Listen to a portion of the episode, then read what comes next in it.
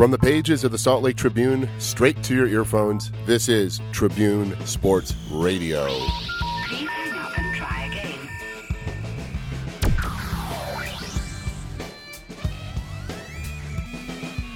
Sorry, what's that? How awful the Baltimore Ravens are as an organization and a team. Ooh. Baltimore Ravens, the the, the Sorry, you kept saying an acronym. Har- Harbaugh, the the coach that got tricked up by that uh, play, uh, he brought too many offensive linemen out. Didn't know how to figure that out. S- Still complaining about it.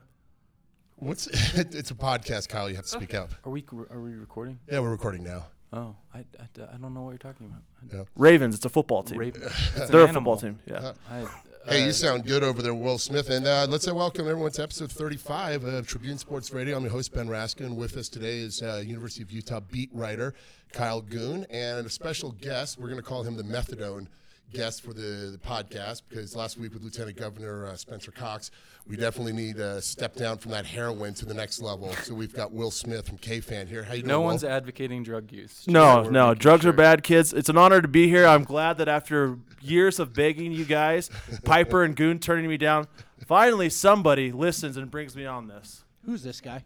Who Hey. is this guy? Well, you, you found the real power player in our office. That's what happened. Yeah, you did find the one guy. And of course, uh, digital editor of Salt Lake Tribune, Kevin Winter Morris. How you doing, Kev? Good, Benny. How are you? Uh, let's go. Let's get this started. So you were what- Welcome, Will. First of all, Oh, thank you. Uh, so you're not high enough up in the company to get a mic stand? no. Uh, Benny uh, decided that he needed uh, to put in some new plumbing at his house and used it. Well, I did a kitchen remodel as well, so I And it can't. does aff- look beautiful. it's it's you know it's it's a black granite. Ke- Kevin likes to walk around the room. It's, it helps his creative process. right.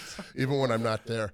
So we're talking. Uh, let's just start. Let's jump in with last night's uh, championship game. Uh, did you watch it? Oh yeah, all of it. Uh, I stayed up late. I usually go to bed about nine o'clock. I had to be up at 4 a.m. every single day. Stayed up late all the way till 10:30 watching the game. Loved the game last night, even though it didn't go the way that I wanted it to go. It was a great game. Uh, this- Really? I, I thought it was boring. Really? I was bored. Yeah. I I don't know. I just I was like, okay, eh. Although I, I'm not a fan of either team. Either- yeah. Um, I actually kind of hoped that it would end in a tie. Um, but unfortunately, that didn't happen. I, I just thought it was kind of boring. Uh, I would have maybe Oregon could have done something on offense to kind of you know some of that razzle dazzle. They try to run and then they get stopped after two yards. I just thought it was kind of boring. That was the part I had with the problem with it too. Is that you expect such a high octane offense coming out of Mariota, Mariota, Yeah. Mariota, and uh, it seemed like he laid a, a, a duck egg yesterday. I think his draft to- his draft stock took a hit yesterday. I wouldn't be surprised if he comes back to school if uh, you know if his draft stock does drop. He's a different kid. He's already got his degree. He doesn't seem like he's motivated by the dollar bills and the fame as much as maybe a Jameis Winston. But I thought it was a great game. The storylines. You have Urban Meyer taking on Mark Helfrich. You have a third string quarterback who's just trucking defensive tackles. I don't know if you guys saw that play where.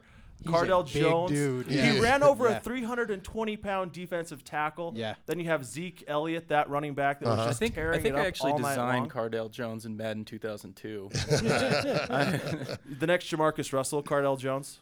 oh Wow. Jamarcus, that's uh, the name of my future son. I've always wanted that kid named Jamarcus. But in all seriousness, though, Cardale Jones had the the, uh, the same like question marks around him before this three game stretch. He's been playing for three games, and the, the talk around him before was doesn't have a great work ethic, and everybody remembers the tweet that he sent out when he first got to Ohio State that says, "I didn't come here to play class. Yeah. he came here to play football." Yeah. So, uh, eh, when you're thinking about going pro after three games, I think you got some uh, maybe some maturity questions, or maybe you're just making that cash grab. Or I mean, got he's, uh, he's also what, like 19 years old, 20 years old. Redshirt sophomore. So what does that make so him? he's, 20? he's a Maybe he's even a little bit 21. older. yeah, maybe 21 Maybe, maybe we can pour him a beer.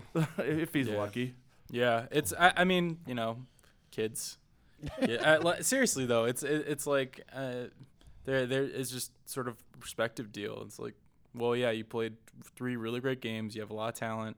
Like you have heck of an arm, and you can Tim Tebow the heck out of people. But It's just the, there's just so much more. Does that work in the NFL though? Because I don't Yeah. think I think that the running think it quarterback, I think that phase in the NFL is starting to peter out. I think it's dying out. There's a few guys that can make the dual threat work, but for the most part, I want, I'm an old fashioned guy. I want my quarterback to uh, you know sit, in the pocket, and and throw the football. A guy like Russell Wilson who runs only when he has to and avoids all contact when, whenever possible. I want that guy as my quarterback over Colin Kaepernick any day. Yeah. Yeah. 'Cause- Well, because you're always afraid he's going to get hurt. Yeah. I mean, i you saw with Michael Vick when when he wasn't hurt, he did amazing things. Mm-hmm. But every single time he took off, you're like, oh, just get out of bounds, just get out of bounds, don't get hit. Yeah, don't you get could hit." never guarantee that Yeah. Mike Vick was actually going to play in every Right. single game of the NFL season. Right. Yeah. Yeah. Chalk him up for four games that he's going to miss because of injury. Right.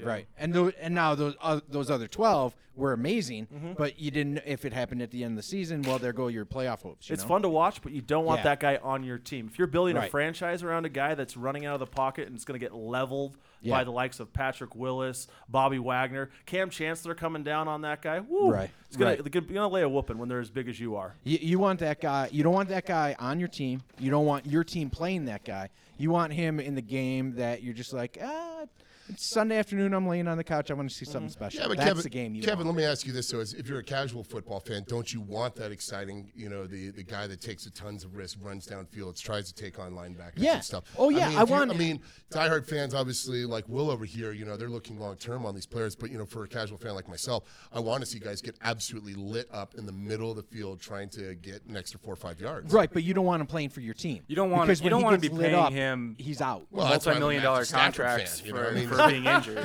you don't What, have to Sam worry about him Bradford's not running. good enough for you. I like guys that sit in the pocket with a sandwich. You know, I like the big boys. okay, but I just want to touch on something Will said, which I think you're wrong. I don't think Marcus uh, Marcus's stock is going to take as much a, of a hit as you think because I think of him as basically a Russell Wilson who's a lot bigger, and, and like I mean he's he's kind of that same mold where he's. Uh, I think he's thrown on, on maybe only four total interceptions this year, four or five. Did he? th- Uh, he, He threw, three before the championship game. He threw three before the championship game, and he threw what two last night.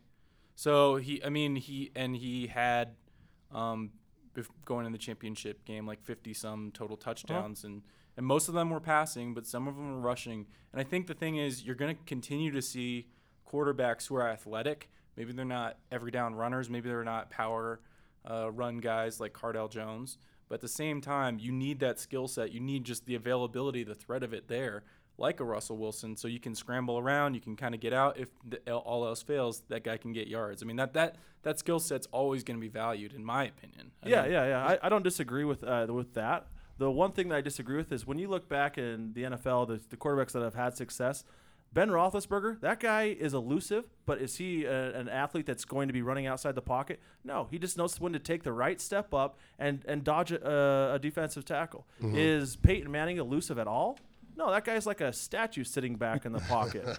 Uh, so it's a, it's good to have that blend, but I don't think that the teams are putting as much emphasis as they used to. For a couple of years, it's like when the Wildcat was popular for two years.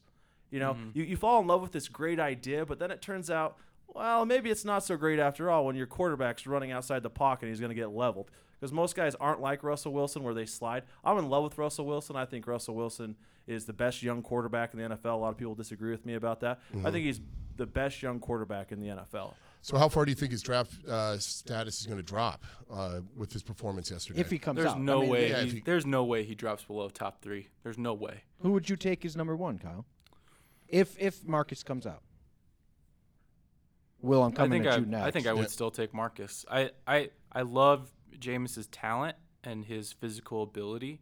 Um, it just, I, I know I'm just gonna sound like overly moralistic here, but just strikes me really weird that he has seemingly no self-awareness. I mean, he very narrowly doesn't get charged with a sexual assault. That I don't know. I mean, like I don't know. But he very narrowly avoids that. And then he just, but the circus keeps on going. Like he keeps doing things to just shoot himself in the foot. And to me, that just speaks of, of just an immaturity that if it hasn't been conquered by the seriousness of a sexual assault allegation, like what's going to change that for him? And maybe it's years in the NFL. I mean, I think, I think maybe he's ready for the culture of the NFL in, in terms of the attention and the um, scrutiny. Maybe he's pro- maybe that's uh, maybe he's more prepared for that because he's already been scrutinized. But I don't know. I mean, he he kind of strikes me as perhaps a ticking time bomb if I'm a GM and I I'm looking at two guys who one is you know sort of a universally loved and and Boy Scout. and yeah total, total Boy Scout Exact opposites. yeah. exact opposite personalities. And so I mean you Stanley know Kowalski at the other end there. you know. exactly. So I mean, I don't know. I think I think Marcus, you know, there's gonna be some drills against him because people um, kind of identify Oregon as a system and system Uh-huh. quarterbacks and all that. But I think he's a smart kid um, and a mature kid who Physically impressive. and, and, and physically impressive. Physically, that gets yeah. discount that gets discounted in this. Uh, What do you lineup. think, Will? Yeah, what do you If- got, Will? Who would you take? I mean, i- i- and even if it comes down to Jameis or Marcus, who would you take? Uh, Jameis v. Marcus, man, and just like you said, I have a lot of hesitation for Jameis Winston. The dude's a knucklehead and he doesn't get it. Mm. Whether it's shooting people with high-powered BB guns, pellet rifles around campus, or screaming bleep bleep bleep in the student union building after you're already, you know, in huge in huge trouble under huge. That was the one that got me. I mean, obviously the allegation of the rape, but the jumping up there and acting like a maniac in front of his people. It's like he—he would arguably be the most popular person at Florida State. He does not need to conduct himself that way. Well, and and I'm not trying to sound like an old old man Raskin on a this one fuddy either. duddy. Yeah, you are. You're sounding like a fuddy duddy. I'm a fuddy duddy, but this one I'm not. I, I but I that one for whatever reason it's just like how much more attention do you need at Florida State? Yeah, You're and the well- quarterback of the team. everybody Hmm. at Florida State knows who Jameis Winston is. So it's not like anyone's going to say, "Who is this six foot five black guy that's jumping up on this table?" Everyone knows who Jameis Winston is. I'm going to do a cop out answer here. If I had the first overall pick, I, I would trade it. I wouldn't invest in Jameis or Marcus Mariota. If I had to choose between the two, I would take Marcus Mariota because off the field, I think the dude is a stud, and I think you can depend on him. I don't trust Jameis Winston. I'm not going to invest my franchise money around a guy that I can't be sure of what he's going to be doing on the weekends. And like you said, it doesn't seem like he has very much self awareness at all to know, hey, I'm kind of a big deal down here. Yeah, I probably shouldn't be doing this and opening my mouth all the time. Li- like how He's many times? kid, How many though. times though? How many times did you do stupid things at Maryland, Kyle? But but also, how many times do you think Jimbo Fisher's met with Jameis and been like, well, we're here again because you stole now you stole some crab legs from somewhere. You know what I mean? I it's like he, how many things does he have to do? How many times does he have to be told just like just shut it down? Well, Right. And, and this is where I kind of got off the Jameis Winston bandwagon, where I was like, man, is there hope for this kid? Because I was a I was a dummy when I was a kid. I made plenty of mistakes. Mm-hmm. I'm not here to judge or throw rocks at a glass house. But when Bo Jackson calls you up because they're from almost the same exact area in Alabama, mm-hmm. Bo Jackson calls him up to lend him some advice. And he says, I talked to him like he was my son. I'm not going to tell you what I said to him, or I'm not going to tell you what we discussed, but I talked to him like he was my son and it just won, it went in one ear and out the other. We're not going to listen to Bo Jackson. Who are you going to listen to? yeah, and and by no means am I saying that. I mean the the rape allegations. That's not part of being in college by any means. Yeah. the stealing the crab legs. That was Yeah, The Uh, I mean the the, unions. the, the, I the mean- sexual The assault BB allegation really too. Concerns me. I mean, for sure. I mean, because because I don't know. I I mean, clearly something happened, Mm-hmm. and I, I don't know if what happened was a crime, but something a, a, decision, a very poor judgmental decision happened.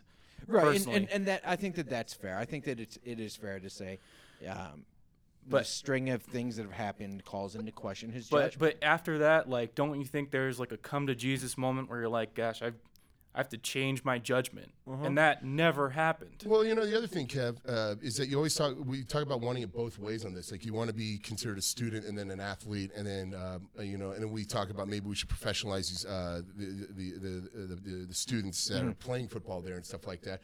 It's like he doesn't get it both ways in this position. It's like when you're that high caliber of a, of a high profile of a figure in your your college. I mean, it's sort of it's it's kind of a black eye almost for the the Seminoles with this. Oh Well, yeah. Why doesn't he though? I, I mean, eh, some of the we care- talk about like, media training with no. all these kids, and then you know you you act and perform this way. Like, where are the guys that say no, don't do this? Where where's his no posse? Yeah. eh, I mean, you must have had a no posse in college. and unfortunately, I didn't. I he had a posse yes of one other person. My yes posse was not good. They they probably created more trouble than uh, they were worth. But um, I wish I had a posse. I need a posse. That would be cool. Just Uh, like an advisory no, I, you're, committee. you're looking to have a good time. I mean, Yeah. in college, if you're surrounding yourself with guys who keep saying you really shouldn't do that, you aren't. I Well, you need a I- new I- posse. I, th- but I think we're kind of getting in the weeds here on Jameis. I think the the point is he made a, a very poor judgment decision and kind of escaped the worst of what could have the consequences that could have been, and he acts like he's just a normal guy now. All he's right, not. well, Let me, let me throw this out. What, how do you hypothetically? What do you think Coach Whitt would do with a guy like uh, Jameis?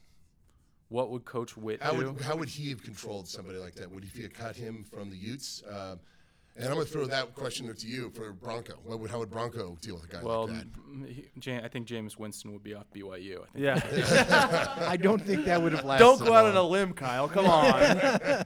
He is our guest. I wanted to give him the easier one. yeah. No, go go. on. I, I don't know.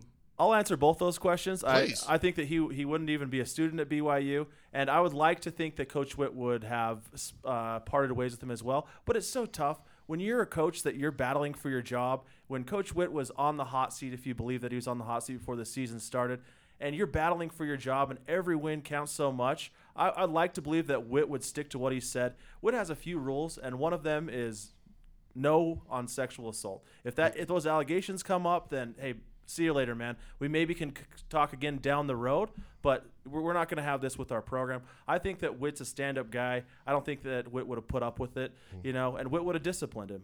When Jameis gets suspended for one game, and that one game was because he yelled bleep bleep bleep in the student union. Yeah.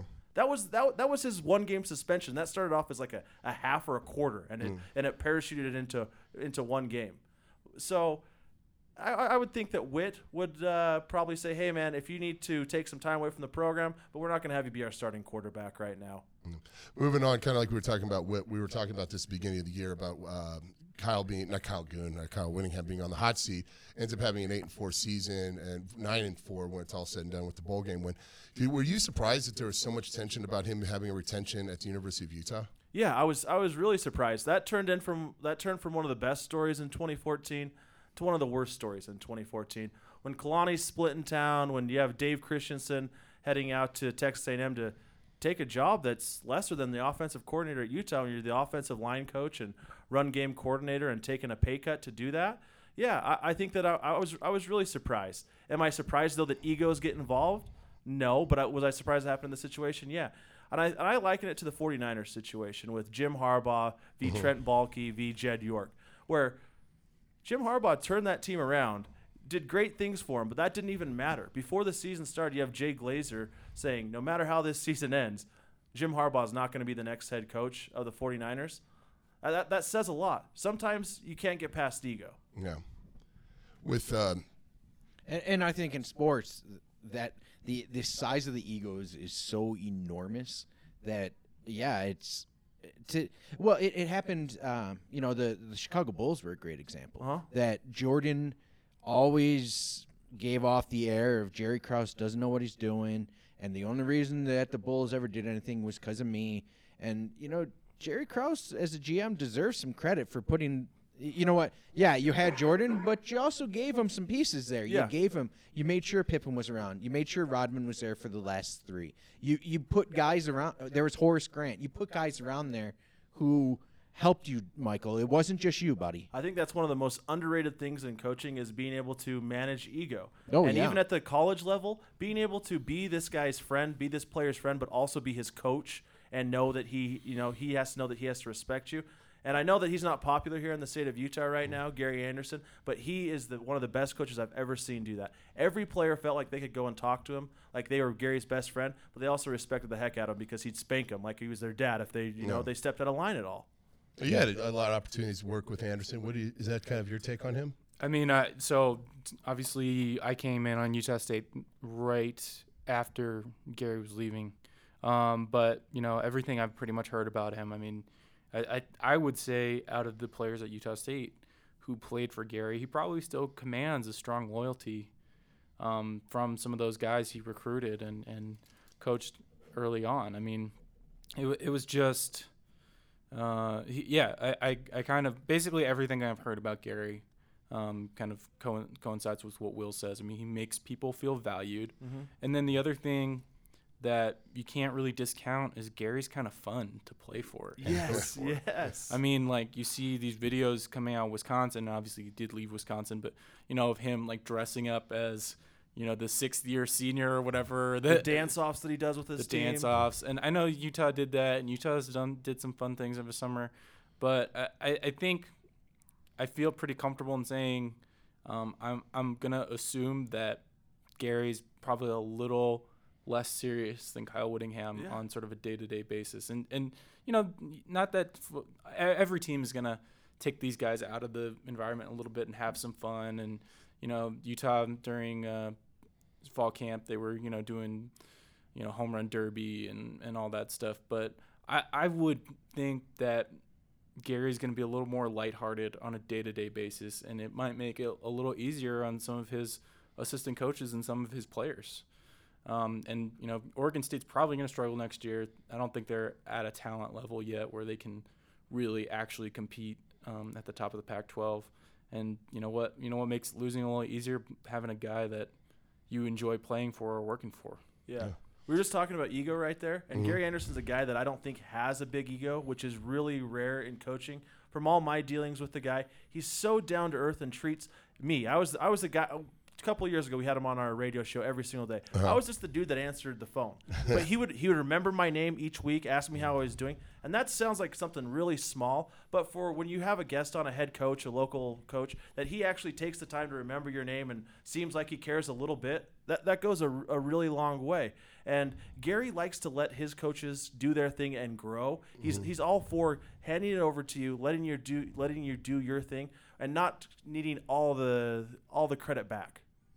Well, let's uh, kind of transition to it's another little part here. So you work for KFan. How long you been there for? Uh, three years now, I think it's been a it's been a blur of three years. What's now. your role over there for the, our, our six fans that are listening to the show right now? Hi, mom. Uh, my well, my mom's tuning in now, so we got like seven or eight. I'm, I'm the executive producer of the station. Um, I'm the I'm on Monty in the morning every day from Uh-huh. six to ten a.m. And I'm also the assistant program director. No big deal. There's lots of fancy titles that really mean nothing, but it's nice to put on the resume. Well, I'd like to get the pay to go along with those one day, but it right really now it's a resume. thirteen thousand dollars a year. I'm up to fourteen five now, Hot diggity out of the poverty level.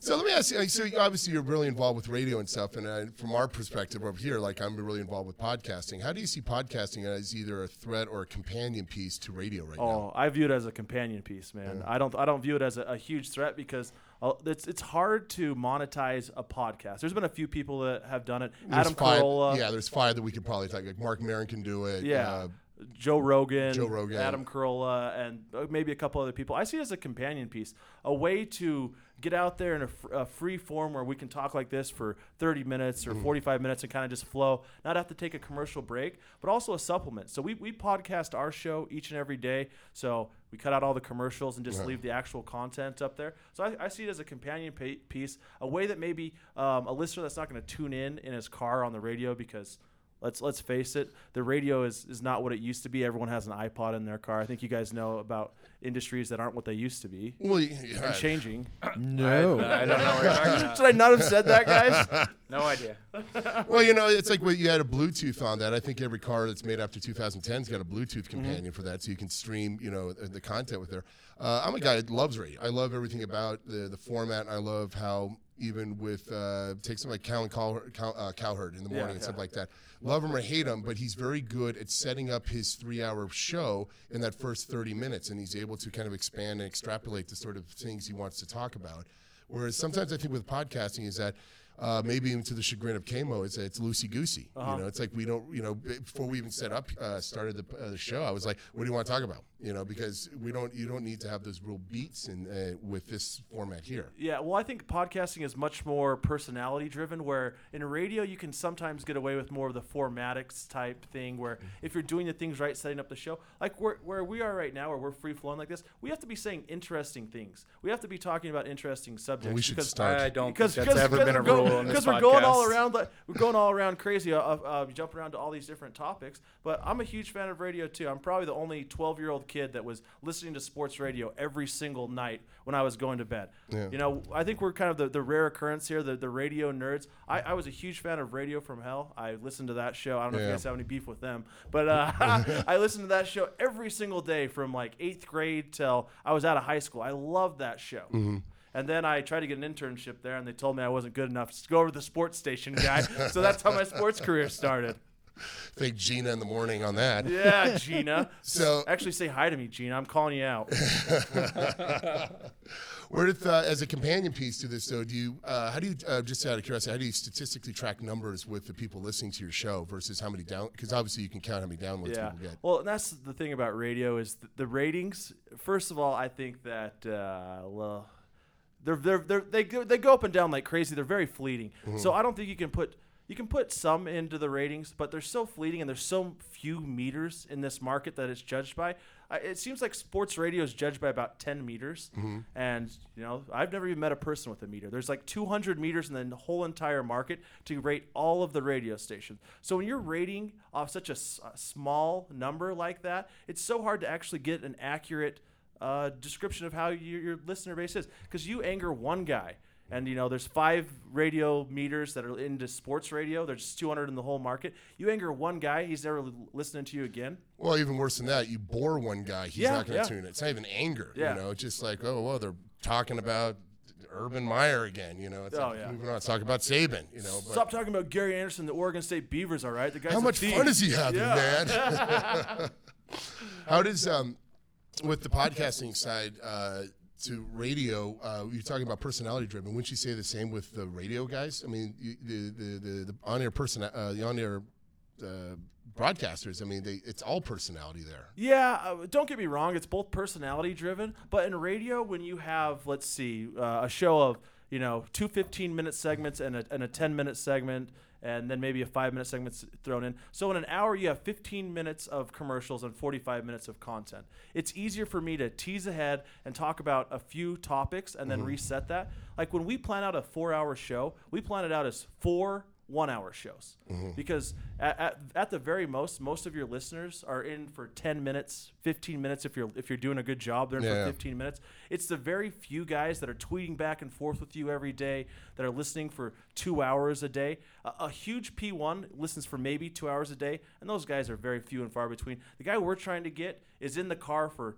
10 15 minutes and he'll probably hit our station uh, maybe 1280 the zone or KALL 700 all in the same drive to work so you got to be good for those 10 or 15 minutes Yeah. so when i say it's not as much personality driven i think it's more about the, the formatics and how the ratings are working So essentially, bring the thunder with during each Yeah, of those four yeah, yeah. one-hour episodes. we're here where it's more stretched out where we're just kind of goofing having some fun and then just hitting topic to topic it's it's more free flowing where i feel, feel you have to have a little bit more fun maybe as you said and a little bit more personality where in radio sometimes you can get away with not being as a personality driven Yeah. I, Does that make any sense One at all, thing I am I just feel, feel, really feel like the podcast format lacks here is just the sound effects. I mean, just the sound bites. yes yes. old old quotes. we need a and- zinger. Yeah. like where where is that? Like, aren't you the tech guy here, Benny? I mean, We, I was told you did sound effects, Kyle. Well, we, That's why we brought you on. well, I want more time, weather, and traffic is what I want. You know, we don't do nearly enough of that on the podcast. I, I'm sure that traffic on the podcast would be very helpful. Uh, Be nice to looks get like there's some traffic on- cars out there. yeah, that's gonna go real far, Benny. Weather as well would be good. Uh, right now, I think it's a red burn day. So, guys, I don't want you turning on those wood burning stoves because that's causing all this inversion. Let's be real. It's always a red burn day. Yeah, Good grief. All right, well, back to, to uh, some of the sports topics. Uh, the AFC and the NFC championship games have been set up. Who you got, Will? Uh, I got the Seahawks versus the Patriots in the Super Bowl. Uh, I love what Andrew Luck has done, but I don't think that he's going to be enough to overpower Tom Brady and the Patriots. And then also the Seahawks are just they're the most complete team in football right now. They have they have a great run game with Marshawn Lynch, with Russell Wilson adding that in there, and then their defense is probably the best defense in the NFL. They've got everybody healthy. Kam Chancellor's back to 100%. Bobby Wagner's back to 100%. And then Richard Sherman, who I think is the best corner in the league. And also, I love the personalities of the Seahawks. Just guys that are willing to talk all the time and run their mouth. Are you sure you're not just jaded against the Colts because they beat your Broncos? I'm not a Broncos fan. Come on, man. I'm not a Oh no, you fan. were, but you you're a Dolphins fan. Oh, I, I, I like the Dolphins because my buddy's a huge Dolphins fan, so I went to the, the Dolphins Broncos game. All right, that's Yeah. why I'm getting. But I, I was there cheering for the Dolphins. Go Ryan Tannehill. You got it one day, Britt, buddy. I uh, was up on Sunday. I was up in the Uintas uh, snowshoeing, and when we uh, were coming back, we stopped at the Notch. Bear with us. Snowshoeing? Yeah, what's snow? Yeah, what's snowshoeing? That's so Well, wildernessy. aerobic of you. Yeah. if you've seen my midsection on Facebook, you know I need to do a lot more aerobic. Unfortunately, I did. yeah, I think a lot of people. I lost my lunch. I'm sure you Thank do. Well, You got know nudes Tell- on Facebook, bro? Well, tell women to stop posting these baby bump photos, and I'll stop doing my beer belly bumps. It's got to be know? twins. It- It's it- got to it- be twins. Triplets Oh, Two man. kids. in the future. We're But losing all our young mother audience right now. not my mom. She's still here at the 30 minute mark. Your mom's a young mother? no, my Glad mom's to have still a you, Benny's listener. mom. Always a pleasure to Yeah. have you listen. Yeah, well, but anyway, so we're uh, going into the Packers Cowboys game. We were literally we walked in the fourth quarter, maybe four or five minutes in there, and uh, it was about six or seven old timers there sipping on like Cana- Canadian Hunter and Coke. And when Romo let go of that rainbow shot down the quarter, to Dez Bryant, there was everybody in that place and was collectively said, "There we go," you know. And in terms of like this is going to happen, it's like the Cowboys going to take it. What did you see when you saw that play? That was a catch by Dez Bryant. Maybe by the rule book, it, it wasn't a catch, so I guess the ref technically made the right play. They need to change the rule because in my world, when a guy goes up, high points the ball like like that, he, he was you know two feet in the air, catches the ball, comes down with it, lands two feet, takes a step, and then leaps towards the goal line. That that to me is a football move, and I'm going to consider that a catch. And it's just the NFL once again being the no fun league where mm-hmm. we got to ruin you guys' fun. I felt bad for Dez Bryant in that moment because it just seems like bad things seem to happen to that guy. Well, it seemed what was crummy about it for me was that uh, they didn't have the audio on. They were listening to like Bob Seger in the place, and they. Uh, I thought the challenge was whether or not it was a touchdown versus if it was sto- uh, if he was stopped at one. At no, at no point in time did I not think it wasn't a, uh, a catch. You know what I mean?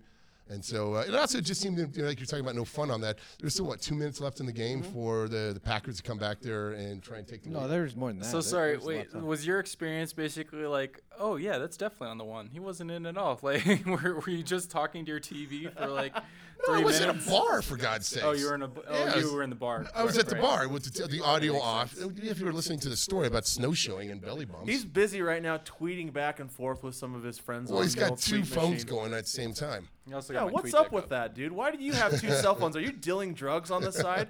Kids don't do drugs. Don't do drugs. It's a With, uh, funny joke. uh, do you think the, the Colts have any chance against the Patriots? I, I, I I already ruled them out of that Broncos game, so I think they do have a chance versus the Patriots. But Bill Belichick, he's going to do whatever it takes to win, even if that you know counts filming the the, the Colts practice this week, like you know he did back in the day. But I, I think just his game plan is going to be, not be able to be stopped by the Colts. I love Chuck Pagano. I think he's a, he's a great coach. But right now, what the Patriots have. The best quarterback, maybe in the NFL, and Tom Brady. I, I don't think you, you can root against them or bet against them. I, I, I don't know. I mean, I feel like What's up, Ravens coming coming coming from the Ravens' perspective. I mean, they're. I An don't think I important don't think New perspective England's to have. defense.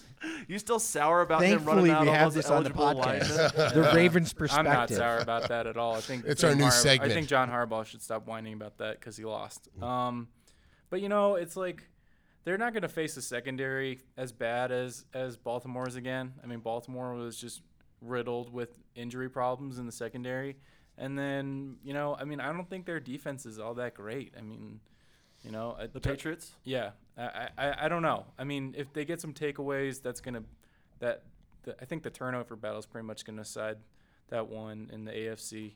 Because uh, otherwise, I'm not sure the Patriots are are a very good defensive team. Yeah. So if the Patriots aren't going to be able to stop the Colts and we got a shootout, who you got your money on? Andrew Luck or Tom Brady? I got my money on Tom Brady just throwing it to Rob Gronkowski and, and him just making the other players on the field look like they're toddlers. When he had that uh, run and catch versus the, the Packers and Ha Ha Clinton Dix hops on his back and he just shoves him off with like three other guys. It's like, man, this guy is so special, so crazy to watch. No one can do what Gronk can do. And the way that him and Brady find that connection, I'm, I can't pick against the Patriots right now. So you think uh, Rodgers is not as good as Tom Brady at this at this during this season right now? uh, stat wise, Rodgers had the more impressive season. If I if I have to take one quarterback to win me a game, I'm taking Tom Brady. I think that Aaron Rodgers is the future, but Aaron Rodgers has a lot more weapons than Tom Brady does, and Tom Brady still manages to get the job done. Danny Amendola's been a, a huge letdown for him. Gronk's a great weapon. They have no run game whatsoever in New England. Um, and then uh, the other guy, Yeah, that's the other thing. They have no run game whatsoever.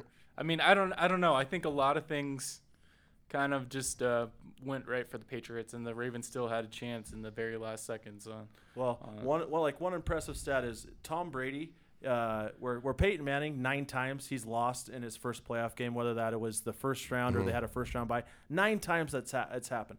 The exact opposite with Tom Brady. He's taking you two games in or to the Super Bowl almost every single playoff run the guy's on. In in the playoffs, when Yeah. it counts the most, the guy's nails. Yeah. Yeah, but I'll, I I don't know. I think if I had to- to address your earlier point, I think if I had one quarterback, one game, I might go with uh, Mr. Russell Wilson right now because Aaron Music Rodgers. to my ears, Dude, man. you just I- glowed. I think I think uh, Talk about weather in the room. It just got 10 degrees hotter.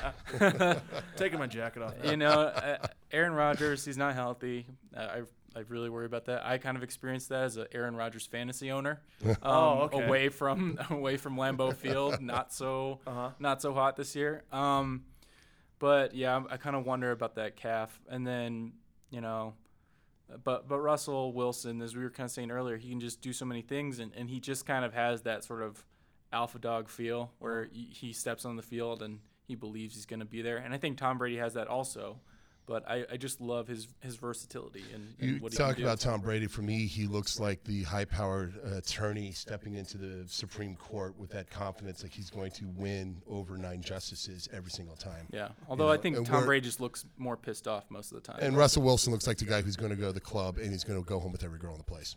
Just that confidence that you want. It's going up on a Tuesday in the club. you guys heard that song? It's going up on a Tuesday. we listen Is to your station. first- We hear it every break. Yeah, is that is that the first time anyone's uh, sung on the, the the podcast? Uh, yes, I think we have. Boom. So I I'm guess- out. And now we need ASCAP, so we have to pay for the rights to that. Go, Shamo, let's just go finish the room because I want to get on this Konrad story uh, before we uh, close this off. But who do you have going to the Super Bowl? I don't care. Uh, the four teams I wanted to win all lost last weekend, so I'm Yeah, the Cowboys. You wanted the Cowboys to move on? more than the Packers, yeah, because then you can hate them later on. See, it's all about the hate factor. Like, At what point? at what point does your hate. love turn to the hate? No, And uh, I, I, I think Will's right. I think it's probably going to be the Patriots and the Seahawks. Um, that just kind of bores me. Mm-hmm. Um, I, so I, out of the four, I guess I'd like to see the Colts because they're closest to Kyle's Baltimore Ravens geography. so Indeed. for for a We proposition, don't talk about that. And no, th- th- there's some issues there, Kyle. I understand that, Uh, but uh, I have a more pressing question for Kevin. Uh, how do you feel about uh, Buffalo Bills hiring Mix- Mr. Rex Ryan? love it, You love it? love it. Sure, sure. Yeah, th- why not? Great, dude. I think it's a great fine. hire, man. I do. T- no, I do too. I I think that Buffalo could use the personnel. I, I read something that uh, um, one of the guys out there had written saying that Buffalo. It's the first time Buffalo has hired a coach with any type of winning, any type of real personality um, that Ralph Wilson never did. I- I- they had Marv Levy, but he was he had not won before he came there, and it, it's good to see. I'll take it. Sure. Yeah, Rex had his hands tied with the last year at the Jets. Yeah. They didn't give Oh, him yeah. any weapons whatsoever. John Idzik, it was a, it was a it was a, a lame duck year for him as a head coach. I think he's a great defensive coordinator. He needs to have a good offensive coordinator to help Yeah. him out. And Yeah. he didn't make the greatest hires as the, the Jets head coach, but I think it's a great good pickup from for the Bills. Yeah. When Doug Marrone just splits town in the middle of the night. Yeah, That, that, was, really weird. I Yeah. don't think I've ever heard of anything like that. I need a contract like that where you get paid whether you walk or not. Yeah. Genius. I I really think I need one of those. What's he doing now, Doug? I'm Just looking gonna for a head back to job. college. Wasn't wasn't he like in the running for the Jets job, and then like the interview didn't go well or something? Yeah, like that's that? what the papers down in New York said. That's was a that weird Didn't go well at all. how does an interview not go well? Like you just, uh, just. Well, Benny, sorry to tell you, buddy. Well, but we're at the 38th minute of this podcast. I know what a bad interview sounds like, but I mean, what does a job interview for a head football coach uh, go bad? He asked you to drop a play and you uh, drop a basketball play, or, or maybe, hey, what would you do on this uh, position? Oh, I just punt. It's a, it's a first down why are there 12 guys on the field? Can't um, lose. because I 'Cause- can. Yeah. We're gonna hit and run on this one.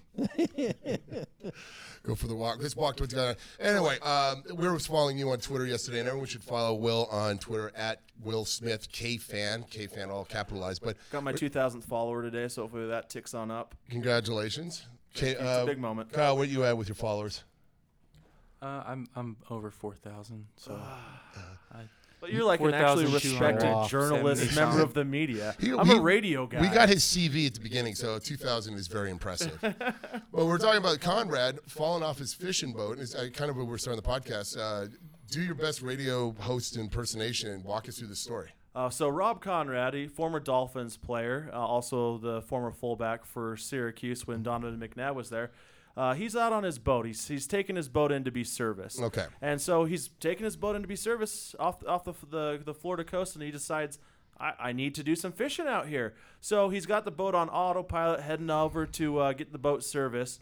And he's casting, he's casting. All of a sudden, a wave blows him overboard, and uh, he's he spends some time in the water. Um, uh, one searching, one search boat comes by, the Coast Guard comes by, a helicopter comes by. They don't catch him. So Okay, so backing up a little bit. So he's got his boat on autopilot because Kevin and I fish, do a little fishing on the side here. Wave hits him into the drink. He starts seeing his 30 footer just start putt putting away. As no life vest. no life vest. And so, and with the, watching the boat in there in the water, he watches the boat. Probably tries to swim after the boat, but obviously he can't keep, keep it up going 15 mile, 15 knots, uh, whatever. I don't know. I, used to think I was pretty nautical in this. So as he's in the drink, when did the life? Uh, when did they start? The search crew start come looking for him? Well, he's he. It's about twelve thirty, I think, when he starts to take his boat out, and this is in the afternoon, so a little bit after noon. He starts to take his boat out. So uh, it takes a, it takes him a couple hours. His wife starts to worry, wondering, "Hey, what what the heck's going on right here?" You know. So they, they start searching for him after a couple hours. I think after ten hours or so, that's when he decided, "I got to swim to shore now. I've I've missed both my chances of being rescued. I got to swim to shore now, guys." Yeah, my favorite episode of Magnum PI is the one where he was out kayaking and uh, it was talking about him being a kid with his dad telling him to tread water as long as he can. And he's out in the uh, uh, middle of the Pacific treading water the entire time. They're juxtaposition back and forth. It's a podcast, Kamo. Bear with me. anyway. I'm not bearing with you much longer. but anyways, he's doing this. And, uh, Higgins eventually rescues him after about ten hours. I mean, for me, I think I could tread water for about an hour, and after that, it's I, I don't even know why you're waiting. Would you? Wouldn't you just start swimming towards the shore immediately? Yeah, he said that he was trying to keep his boat in sight. He had some hope of maybe getting back to the boat, so he tried to keep his boat in sight for a little bit. And then he's like, "Man, I just got to head to shore." He started thinking of his wife and kids. So they, they say he traveled over 24 miles, and that includes on land as well. When he showed up at the people's door and knocked and said, "Hey, I've been stung by jellyfish. There's been sharks swimming around me. I survived it all. I was in the water for over uh, 15, 16 hours." I just don't know how that's possible. If you can be in the water for 16 hours and, and not in the open, and this is the uh, the ocean too, the open water. It's not like he's in a, a swimming pool doing some David Blaine feat of you know magic or strength. This guy's in the open water and he survived it. Well, who's that? The woman who tried to swim from Cuba to the United States? I forget her name. That was two years ago. Come on, Kevin. You know what I'm talking about, right?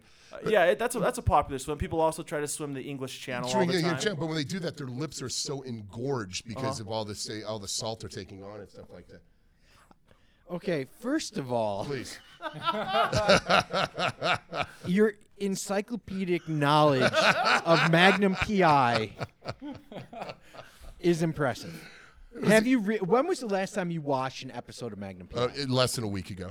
okay, fair enough. it's, Where can you find that? uh, it's on. T- uh, it's on. Uh, geez, it's a. I mean, not that I it's would a Nick watch at- it. It's a Nick at Night kind of thing. I love I love that he, he Okay. knows the episode of Magnum PI better than the channel. he That was a great episode. though. That's one of the was legendary riveting. It was Magnum like PI he's treading water for episodes. ten A- hours. As I'm sure everyone remembers from watching Magnum PI, there was this episode. It was a great All episode. right, second, okay. where does your knowledge of great swimming feats come from? I wrote a uh, when we still had close up. I did a uh, profile piece on a guy named Will Bartlett that swam the, the salty eight miles out of the Great Salt Lake, and so. In researching the story, I uh, found out a lot of, about long distance swimming and the techniques that go into it. How long did it take him to swim that? You said he swam eight miles. He swam eight miles basically from Antelope Island to uh, the shoreline over there. I think it was a little over three and a half hours. Uh, but uh, the issue with, with these long distance swimmers, the uh, there's a couple of caveats. One, you basically are wearing board shorts. I, uh, there's a tidy whitey speedos and stuff like that. You're allowed to wear goggles, but that's it. You're not so. If you have, uh, if anyone's ever touched the Great Salt Lake, and I've literally only put my hand into it. I've never been into it, but you know the salinity is so high that if you got any scratches, cuts, your toenails, your fingernails basically explode.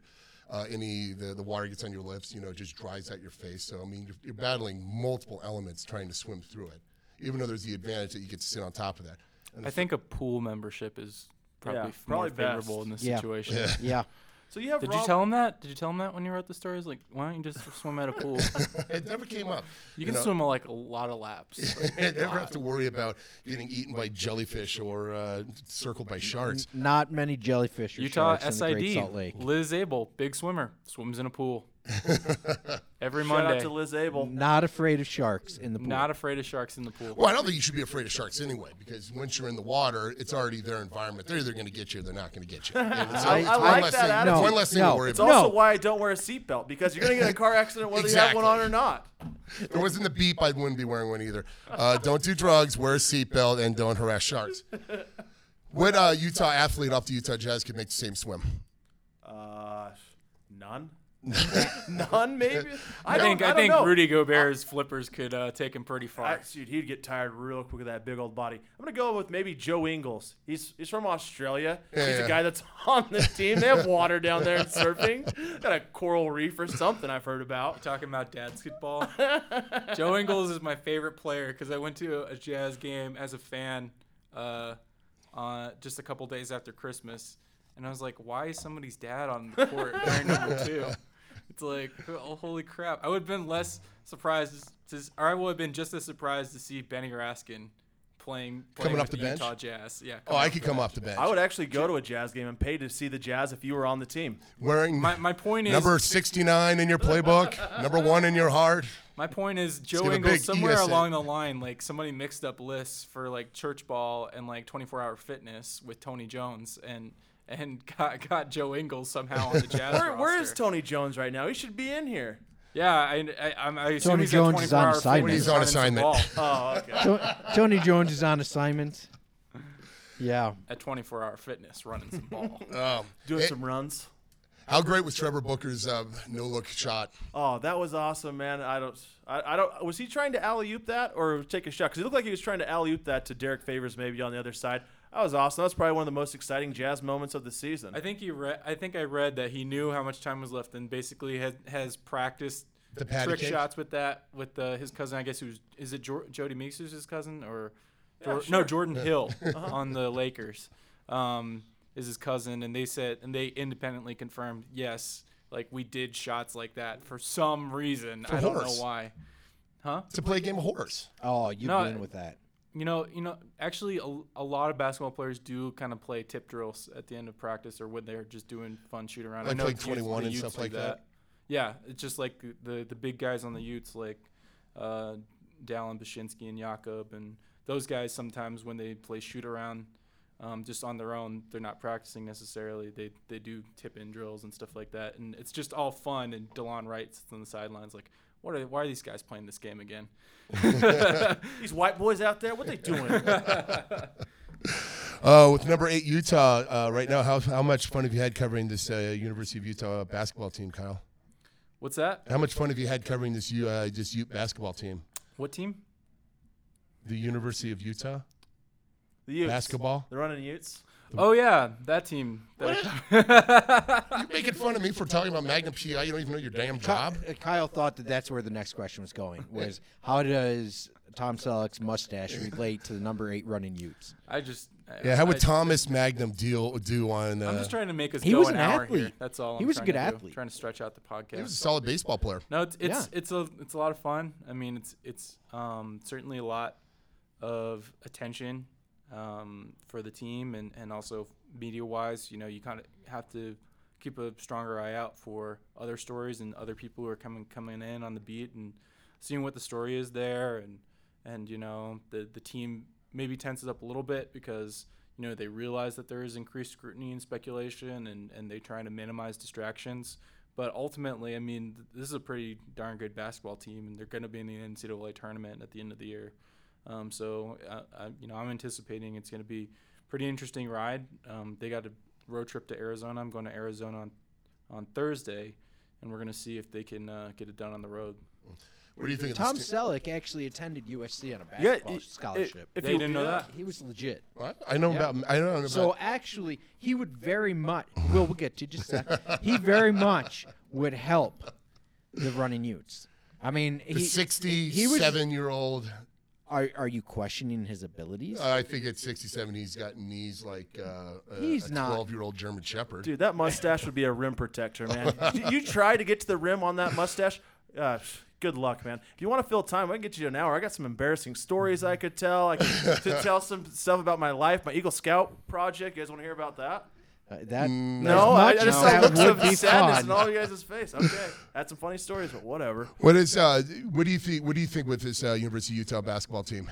Oh, dude, it's it's about time. We have to have something going on positive in the ba- in the basketball world here. When the Jazz are so bad right now, and they're un- uninteresting to me. I understand that they're young and they're developing, but man, watching a team lose all the time, that's not fun. Covering it's, a you know team what that stinks loses all the that they time, lose by fun. just a couple buckets every time. yeah, it's, it's, never. it's infuriating. It's almost like uh, you, you pick up four, uh, three or four more three throws and this thing is on, you know, and it's just ugh. I know what you mean. The Utes are the Utes are deep though. What what Coach K has done, uh, Larry, he's done a great job. Him and Tommy together, uh, they I think they make a great combo. And just the way he's re- been able to recruit, getting Jakob Poeltl out of Austria.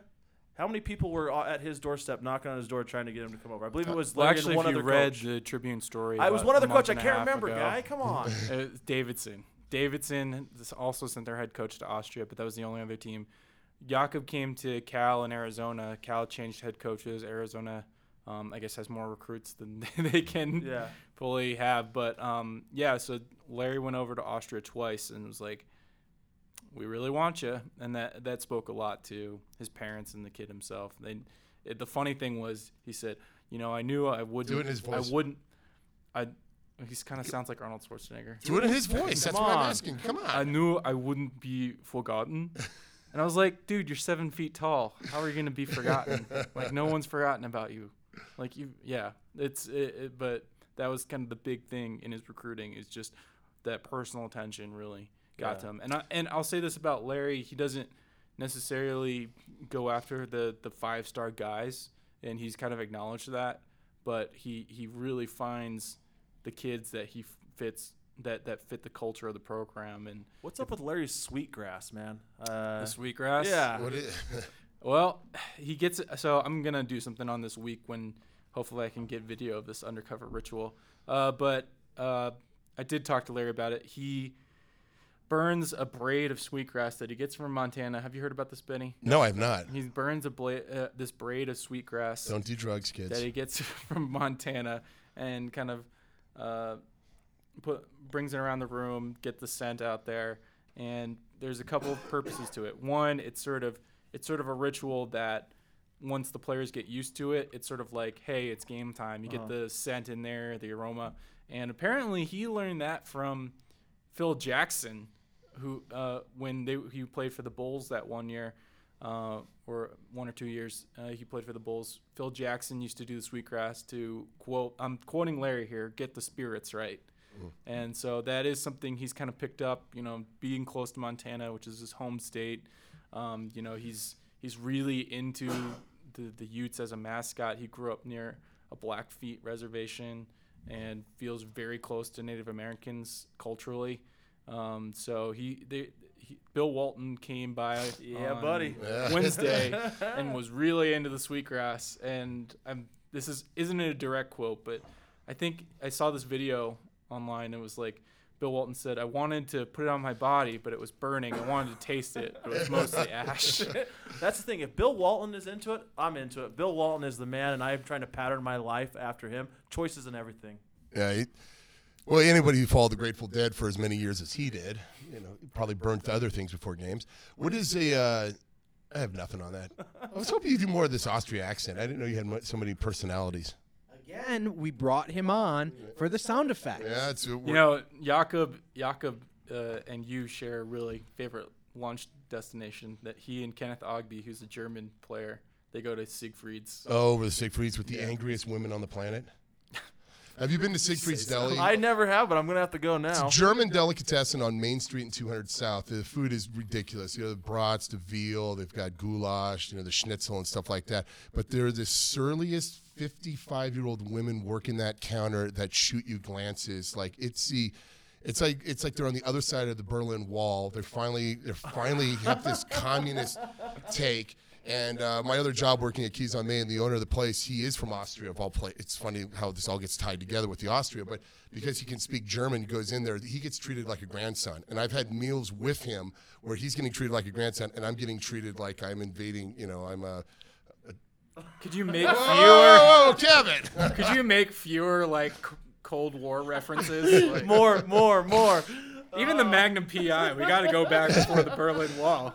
This is Who just. thought Tom Selleck's mustache would be the safe play today? Didn't see that one coming. So check out Siegfried's, everyone. They're a sponsor of the podcast. Yeah, we got our first song and our first, uh, I guess our first live read over there. I, I'm judging from your description of the personalities that you're not going to get a free brat out of what Oh, I- just said. No. I think I get charged twice as much. You know, like there's all these uh, surcharges I can't explain. Is there a chance they think you're homeless? That's a possibility. As I'm Did, holding. did you wa- go in shirtless? I should. That that could be the issue. Well, maybe I should be going in shirtless more often because uh, big boys got to eat. You know, nothing, nothing more lips, uh, rib smacking than uh, German food. Uh, that's true. It- that is true. Although last week's guest shared with us a, a good German place.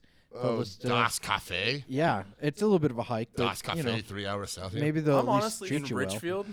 I'm Where's so the meal glad- of choice for K fan? Uh, where's where's the free food at? That, Okay. that's where the meal of choice. We got a lot of Chick Fil A. Uh, I, J- I like the to, Jazz Media Room. Yeah, the Jazz Media Room. What are they serving at the uh, deal at the Ken Garff dealership? Free hot dogs and popcorn a day. The great thing about working at KFan is we have popcorn Fridays where we have a popcorn machine where Uh-huh. they pop some popcorn. Also, we have unlimited water. You can drink as much water Ah. as you want. It's not like here it's a Wait, is this an association with the Popcorn Friday? Like only free? It's, it's free only it's only once a week that we get the free water, but it's a great day. It's cold even. and you get to shower too that day. How bad is that uh, that room smell? uh, it's it's it smells it smells pretty bad. It's it got man. It's just man smell. We have just- breaking news. Breaking news here. lot Benny of- with the important questions of the day. a lot of man What's it smell, smell like? no windows at all, and just the smell of sadness and despair. There's, just that just permeates the room. I'm We beginning to smell a little of that now. Well, I, you know what? I can't believe it really has been an hour. Uh, I want to thank uh, Will Smith for joining us on the Trib Sports Radio. It's uh, your treat. Yeah, you are the proper methadone for us to step down from Spencer Cox. So thank you very much for coming. The pleasure has been all mine, and I'm glad that after uh, over a year of just just bothering you, Trib guys, you actually let me come on. Hey, so make sure you follow him on Twitter. It is once again Will Smith, K fan. Uh, let's get him at let's get him at 2010 followers by the end of the day. We've got Mr. Kyle Goon doing all the University of Utah beat reporting, and then Kevin Winter Morris uh, doing all the digital stuff. By the way, uh, whatever's been done, it looks fantastic right now. Th- that story by Trevor Phillips came out. Looks fan- Fibs. Fibs. fibs. Yeah. Yeah, I have one question. I'm raising my hand right now. Yeah. Kevin Winter Morris, the background behind the name. Uh, it's uh, two last names. Uh, Winters, which unfortunately Betty never gets right, is my wife's maiden name. So we have the same last name. Okay. I was just wondering because when I told everyone about you, everyone's like, "Whoa, what's up with this guy? What's up with this progressive Yeah. name he has?" Yeah, actually, um, I play rec hockey, and on the back of my jersey it says Winmo, just shorten the two. And uh, a guy was like, "Oh, I get it, Winmo," and I was like, "It's actually my le- two last names." and he's like, "Oh," I was like, "Yeah, sorry to ruin it." I meant to ask you about that right away to Yeah. get to the podcast listeners to you know be inside, but I waited till the end. Unfortunately, we got stuck on Tom Selleck's mustache, No, which can be followed on What Twitter can't- at what doesn't get Tom's stuck in Stash. Tom's Tom's stash? mustache? Tom's stash. Well, follow K Win Mo on Twitter. I'm at Benny Raskin. Go to iTunes, rate, review, and subscribe to the show. Five star rating. Kill us in the comments section. Uh, any questions, email them to tribunesportsradio at gmail.com. And I'll uh, just add that the pleasure was all Will's. Thank you, Cal. I, don't, Once I again- dislike you strongly. All right. Once again, guys, thanks for listening. Take care. We'll talk to you next week. Bye bye. Please hang up and try again. For Tribune Sports Radio, this is Ben Raskin. Our weekly podcast is recorded every Tuesday. Subscribe to the show on iTunes at Trib Sports Radio. And while you're there, please rate the show and give us some comments to help improve the podcast. All of our reporters' work can be found at sltrib.com. Please follow us on Twitter at Trib Sports Radio. Tweet us questions, and the fellows will be happy to answer them. Or if you feel like writing an email, send it to Tribune Sports Radio, all one word, at gmail.com. Thank you for listening.